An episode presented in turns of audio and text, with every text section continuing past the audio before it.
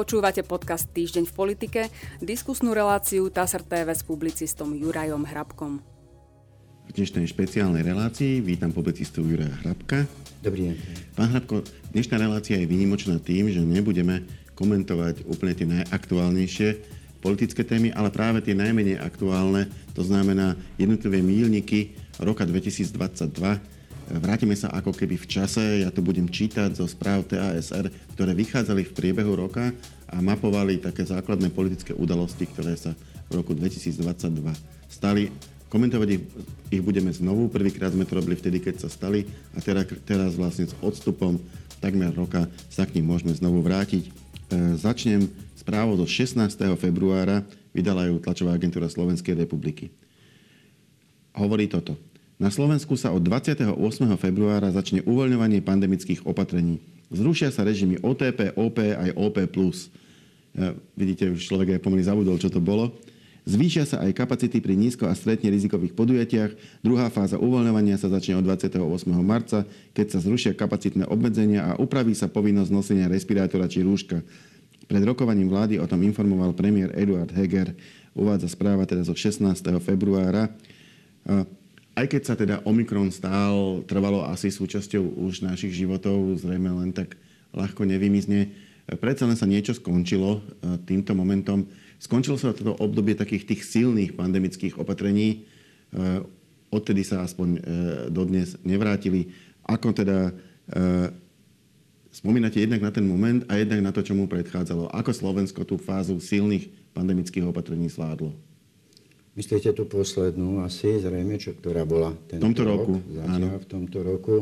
No zvládlo ju takým istým spôsobom, alebo veľmi podobným spôsobom ako všetky predchádzajúce fázy, to znamená chaoticky a zmetočne, čo je teda typickým prvkom vlády Eduarda, Eduarda Hegera. Boli v rozpore vyhlášky hlavného hygienika s rôznymi uzneseniami, vlády. Ja nechcem veľmi hovoriť o tých rebríčkoch, ktorých sa Slovensko umiestňovalo. Mám na mysli hlavne rebríček úmrtnosti. Nechcem ani veľmi už sa k tomu vrácať a posudzovať dĺžku núdzového stavu, ktoré Slovensko malo. A konec koncov mimoriadná situácia trvá dodnes, čo sa týka koronavírusu. Takže zlé, nedobré, rozporúplné to bolo. Treba sa z toho poučiť a keď hoci nedaj Bože, by prišlo niečo zase ďalšie očakávané, tak už by sa to malo robiť naozaj poriadne. A úplne inak. A úplne inak. No, samozrejme, zo začiatku ten chaos bol, tak povediac, aj pochopiteľný, však vieme, že to zaviedlo mimoriadnú situáciu ešte vláda Petra Pellegriniho a vláda Igora Matoviča v tom pokračovala, ale to všetko, čo sa dialo od začiatku, teraz už nehovorím iba o tomto roku a Opakujem, nechcem veľmi na to ani, ani spomínať, veď každý to zažil, všetky, všetky tie testovacie manévre a všetky tie ďalšie a súťaže a ja neviem, aké vymysleniny, vrátanie Sputniku, ktorý napokon premiérovi Matovičovi aj zlomil väz politický, ako sa zvykne vravieť, pretože padol, jednoducho, jednoducho odstúpil, prestal byť premiérom. Celé to, bolo, celé to bolo zlé a naozaj sa z toho iba treba poučiť. Možno by bolo zaujímavé, keby to niekto spísal. Keby to niekto spísal, v akom poradí tie vyhlášky a uznesenia vlády vychádzali a poukázal priamo na tie rozpory, ktoré tam budú. Nehovoriac o tom, že tie vyhlášky vychádzali večer a na druhý deň mali začať e, platiť. Aj začali platiť. Ten chaos a zmetov, o tomto by veľmi veľa vedeli hovoriť najmä podnikatelia.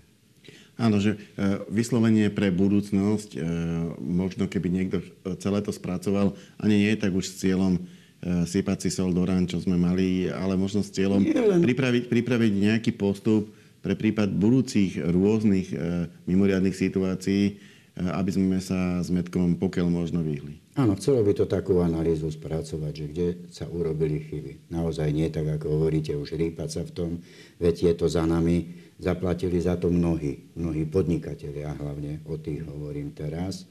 A zaplatilo za to aj školstvo, neho, nehoráznou a šmierou. No, podnikatelia peniazmi, eh, školstvo, vedomostiami žiakov, ale žiaľ veľa ľudí aj a zdravotníctvo aj, takisto. Aj prišli Každý o zdravie alebo dokonca o životy, ako nebolo to ľahké obdobie. Poďme z neho o kúsok ďalej do druhého, ktoré ktoré proste v tomto roku to už tak išlo. Nebolo o nič lepšie. Prečítam zo správy z 24. februára. E, ako domicil je tu uvedené mesto Moskva a je to správa TASR. Ruský prezident Vladimír Putin vo štvrtok oznámil, že rozhodol o uskutočnení špeciálnej vojenskej operácie vo východnej časti Ukrajiny. TASR o tom informuje na základe správ prevzatých z agentúr AP a AFP.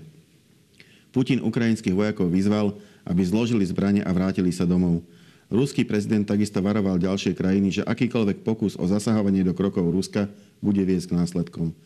Kremel uh, už teda pár dní predtým, konkrétne jeden deň predtým, lebo tu píšeme, že v stredu, oznámil, že lídry dvoch separatistických regiónov vo východnej časti Ukrajiny ruského prezidenta Putina žiadajú o pomoc s odrazením agresie. Tvrdili, že teda tam bola nejaká agresia zo strany ukrajinskej armády. Ruský prezident v pondelok tieto regióny Donetskú ľudovú republiku a Luhanskú ľudovú republiku vyhlásil za nezávislé štáty a naredil vyslanie vojsk do týchto oblastí. Uvádza správa TASR, ktorá naozaj prišla ako blesk čistého neba a začala úplne novú éru v histórii, myslím, nie len Európy, teda nielen Ruska, Ukrajiny, Európy, ale celého sveta. Eh, ako sa svet po 24. februári zmenil? No veľmi a ja dúfam teda, že sa ešte viac aj zmení. Ukázalo sa, že všetky tie organizácie, vrátane OSN a ďalších množstvo medzinárodných organizácií nedokázali zabrániť vojne, vojne na európskom území, hlavne pretože o tom hovoríme a o tom bol 24. február a treba to celé prekopať, aby sa nikdy viac už také niečo nemohlo, nedokázalo, nestalo jednoducho. To je niečo. Stoja nás tie organizácie priveľa peňazí, aby sme si mohli dovoliť taký luxus, že tu niekto len tak, ľudovo povedané, miernik, stiernik, rozpúta vojnu. Ono to samozrejme nebolo len tak z ničoho nič.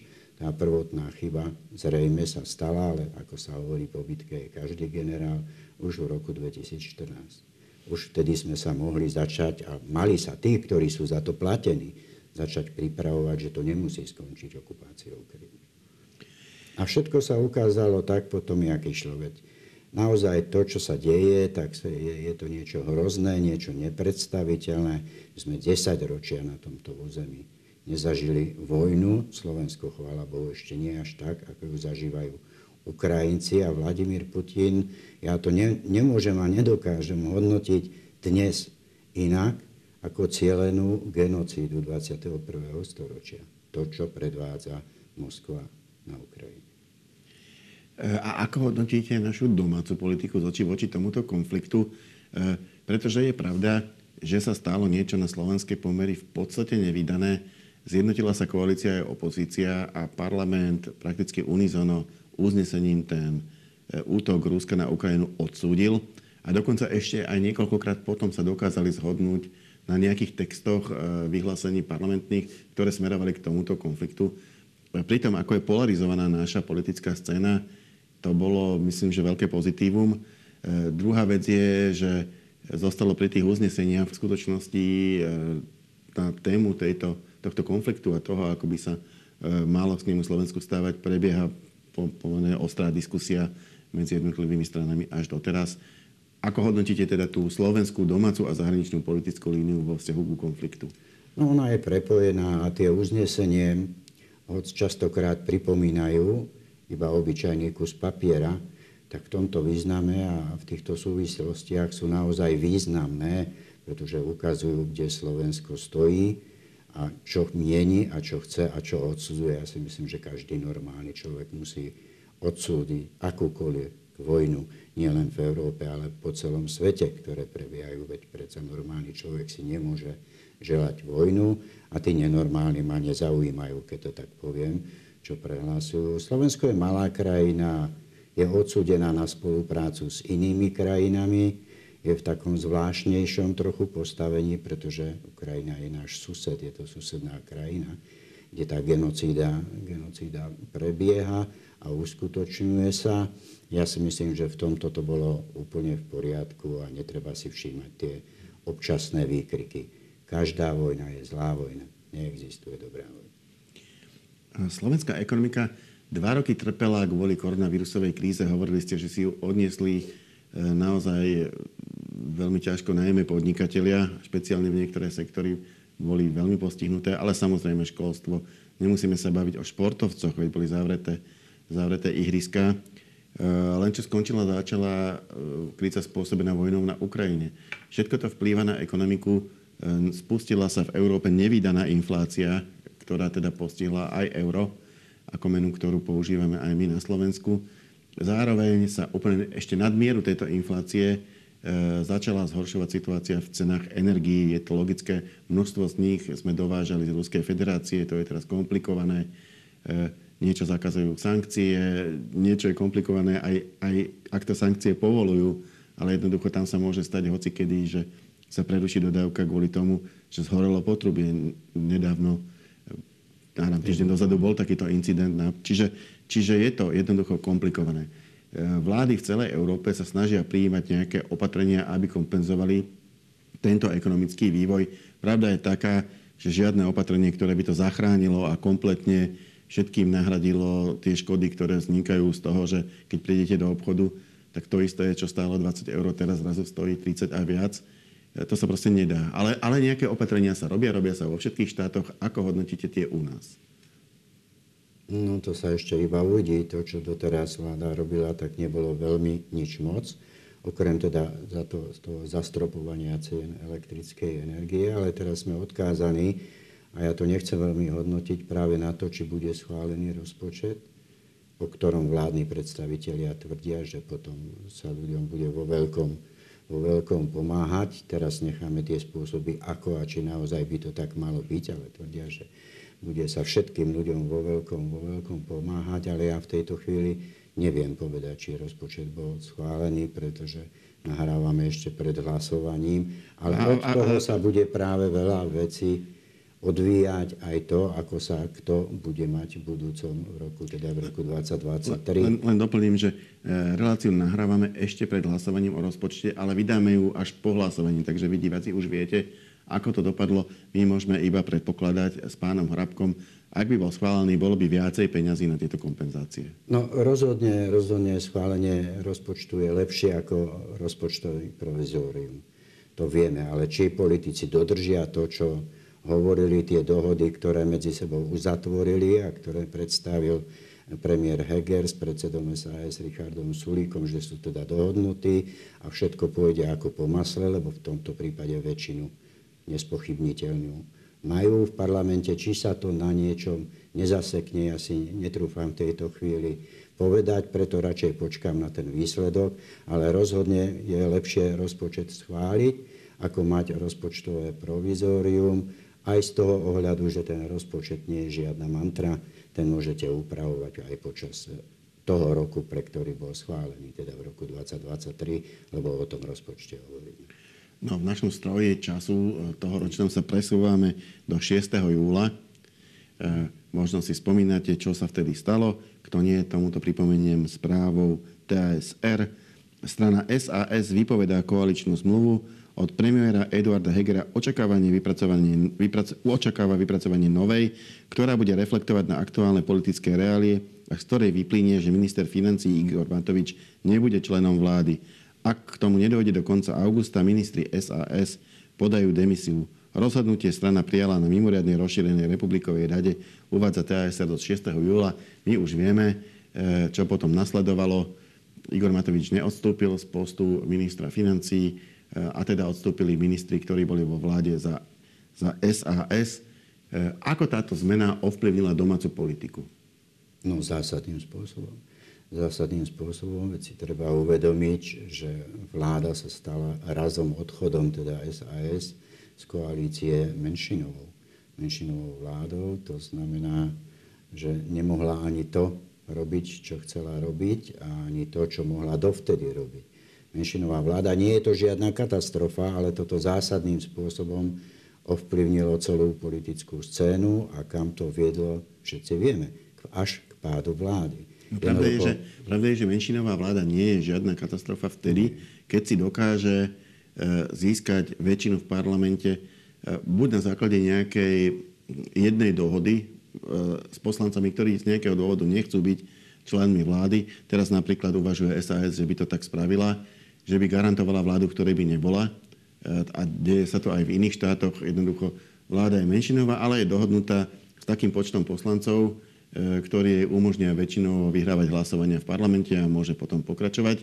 Alebo sa to dá, ale ako sme videli, je to dosť ťažšie, ak je tých dohôd viac a na každú tému iná. Ako to bolo v tomto prípade?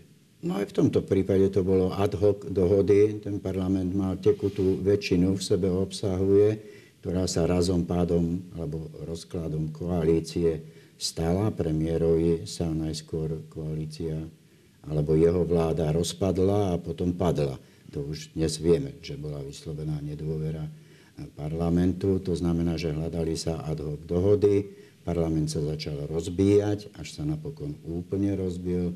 Neplatilo nič, neplatili žiadne dohody, neplatila žiadna rétorika politikov, ktorí hovorili, bude to takto, bude to onak. Tie skutky boli jednoducho iné ako slova. No a sme v takej situácii, v akej sme dnes. No. Zlyhanie politických strán, zlyhanie politikov, zlyhanie politických pravidiel, ktoré jednoducho tu neexistujú. Nedá sa nič, nič nie je zrozumiteľné, nič sa nedá predpovedať. Čo by sme dokázali, ak by tu existovalo dodržiavanie tých základných, hovorím o základných politických mantinelov a pravidel. Tu neplatí nič, tu sa vládne bez pravidel a aj preto to tak vyzerá. Dostaneme sa k tomu, keď sa dostaneme ku koncu roka ale máme tu ešte jeden veľmi dôležitý medzi nich z 30. oktobra. Správa je z 30. oktobra, samotná udalosť prebehla 29. oktobra a to boli spojené komunálne a regionálne voľby. Ja som vybral správu TASR z 30. oktobra, kde sa už konštatuje, boli to ešte neoficiálne výsledky, ako to dopadlo e, na komunálnej úrovni. Mesta a obce už poznajú svojich nových primátorov a starostov. V 8 krajských mestách si väčšina primátorov udržala svoju pozíciu. Tí, ktorí boli predtým, boli znovu zvolení. Zmena nastane v Prešove, vyplýva to z neoficiálnych výsledkov, zmena z pohľadu tej správy, ktorá bola 30. oktobra. Takže sa tu píše, že Bratislavu povedie aj ďalšie volebné obdobie Matúš Valo. E, v Košiciach obhajil svoju pozíciu primátor Jaroslav Polaček. E, zmena nastala v Prešove, kde ale primátorka Andrea Turčenová už nekandidovala. To znamená, tam by nastala zmena v každom prípade. E, a vystrieda ju, vystriedal už František Olha. E, staronovým primátorom Nitry sa stal Marek Hatas. Bez zmeny ostáva aj Trenčín, kde zvolili Richarda Rybnička. Nemení sa primátor Žiliny. Zvolili pána Petra Fiabaneho. Trnavským primátorom ostáva Peter Bročka. Primátorský post obhajil aj Jan Nosko v Pánskej Bystrici. A to som myslím, že prečítal u všetkých 8. Prečítam ešte e, nových županov. E, v Nitre tam nastala zmena. E, zvolili ľudia Branislava Becika z koalície Hlas Sme rodina, v Pánskej Bystrici nezávislého Ondreja Luntera, Bratislave Juraja Drobu z koalície SAS Progresívne Slovensko tým Bratislava, v Trnave Jozefa Vyskupiča, Olano, Nová, KU, Zmena z dola, SAS, KDH, Spolu, Šanca, ODS, Občianskí demokrati Slovenska za ľudí, Smerodina, OKS, DS, Maďar Fórum, pomlčka Maďarské fórum, takúto širokú koalíciu mal pán Vyskupič za sebou a pomohla mu, lebo sa stal opäť županom. V Trenčine znovu zvolili Jaroslava Vašku z, z koalície Smer SD, Hlas SD, Smerodina a SNS. V Žiline Eriku Jurinovú z koalície Olano, Nová KU, Zmena z dola, Smerodina za ľudí, DS, ODS, Občianskí demokrati Slovenska, Šanca, OKS, SAS. Čiže rovnako široká koalícia ako v prípade pána Vyskupiča. V Prešove e, Milana Majerského e, s podporou koalície KDH Smerodina SAS za ľudí a v Košiciach Rastislava Trnku s podporou KDH Aliancia starostovia a nezávislí kandidáti Šanca DS. Všetko som to prečítal, aby sme si pripomenuli, kto ako dopadol ale to hodnotenie by malo byť také skôr všeobecné, aké to boli voľby a čo priniesli. No boli to historické prvé voľby, ktoré boli takto spojené. Ja si nemyslím, že boli splnené tie veci, o ktorých básnili politici predtým, kým prijali novelu ústavu a kým sa rozhodli jednoducho tie voľby spojiť. Pretože áno, účasť volieb VUC sa zvýšila, ale zase poklesla účasť komunálnych volieb. Nehovoriac o tom, teda ja osobne by som rád videl tie milióny, o ktoré, milióny eur, o ktorých hovoril predseda parlamentu Boris Kolár, že sa týmto ušetria, tak by som rád videl, koľko sa ich ušetrilo, kde sú a na čo sa použijú. Hoci dobre viem, že teda žiadne milióny neboli ušetrené, ale toto všetko bolo vrátanie celej tej kampane, ktorá sa robila pred voľbami. Vieme, že ten termín mal byť iný, ako napokon bol. Opäť možno poukázať, že ten iný termín sa schváľoval, Eh, alebo tá možnosť iného termínu sa schváľovala v skrátenom legislatívnom konaní, čo sa ukázalo ako úplne bezdôvodné a prázdne, pretože predseda parlamentu si vybral ten termín, ktorý najskôr nechcel a chcel iný a potom zase nechcel ten iný a vybral si ten pôvodný. No tiež istým spôsobom chaos a smetok, ale to už nebudem opakovať, to je sprievodný jav alebo charakteristika vlády Eduarda Hegera. Pozrite sa, môžem, to, čo ste do toho, čítali... Do toho vstúpiť. Spomenul som si totiž to, čo mi to hovoril pán Žích z agentúry AKO po tých voľbách. On povedal, že bola v skutočnosti strašne krátka kampaň. Že, že väčšina kandidátov nasadila možno niečo na Facebooky dva mesiace pred voľbami a pár billboardov mesiac pred voľbami, že to ľudia absolútne nemali šancu ani, ani sa oboznámiť s tým, kto vlastne kandiduje v ich meste alebo v ich regióne a to je ten hlavný dôvod, preto im nakoniec ani neostalo nič iné, len voliť toho, koho poznali a poznali iba toho, e, ktorý, ktorý tam už bol. A to je podľa, podľa pána Žicha, môžete povedať, čo si o tom myslíte vy, hlavný dôvod tej veľkej kontinuity, ktorú tieto voľby potvrdili. E, prakticky absolútna väčšina ľudí, ktorá bola na tých pozíciách, je aj obhájila. Myslím si, že to je dosť e, príkre mm-hmm. zhodnotenie situácie. Ono by to chcelo viac na debatu a rozobrať to dopodrobné. Ja si to nemyslím. Ja si myslím, že ľudia dobre, veľmi dobre vedia v obciach a mestách, koho mali za starostov, aký mali poslanecký zbor, koho mali za primátorov. To, že nedostali tie zoznamy plachie dopredu domov, to sa mi zdá prirodzené. Volič nemá byť pasívny, volič má byť neustále, alebo človek žijúci občan v krajine sa má zaujímať o veci verejné a voľby sú jednoducho vrcholom alebo istým vrcholom toho jeho záujmu. Ja si nemyslím, že, že by ľudia nevedeli, koho volili do tých.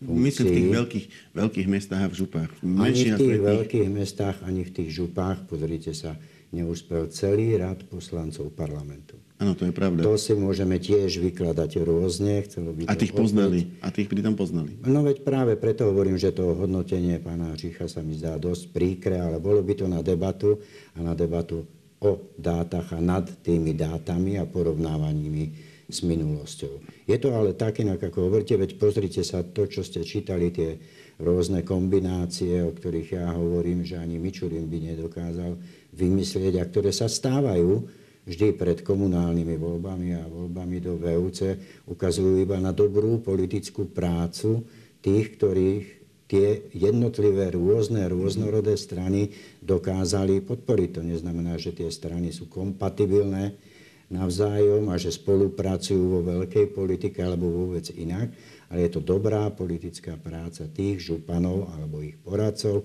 to ja už neviem, ale venec dostávajú župani, ktorí dokázali tieto strany spojiť. A tie strany sa nespoja vo veľkej politike, pretože ich idei sú úplne iné, narážajú na seba, ale v tej komunálnej politike alebo v politike VUC, čo je tiež regionálne, teda to, to pomenujme tak, ako je zvyknuté, tam tie ich záujmy sa dokážu o mnoho ľahšie sklbiť, ako v tej veľkej politike, kde ideovo sa rozchádzajú tak, že sa sklbiť nevedia. To posolstvo, ktoré ja som si prečítal z tých volie, bola tichá sila, musím to povedať, tichá sila, ale to tichá dám do úvodzoviek aliancie, mm. ktorá sa dokáže presadiť a preukázala to opäť v tom živote krajiny, tam blízko tých svojich voličov, ale nedokáže sa presadiť vo veľkej politike. A toto je jedna z vecí, ktorú by si mali analyzovať. Tam sa zdá, že je naozaj priveľa kohútov na smetisku, ako sa zvykne vravieť, vravieť. A to, že sa neukázala tá sila, a to je zase opačný prípad toho extrémistických strán, ktoré z nejakej príčiny, a opäť by sme museli sedieť nad tými dátami a povedať, prečo v komunálnych voľbách neúspeli.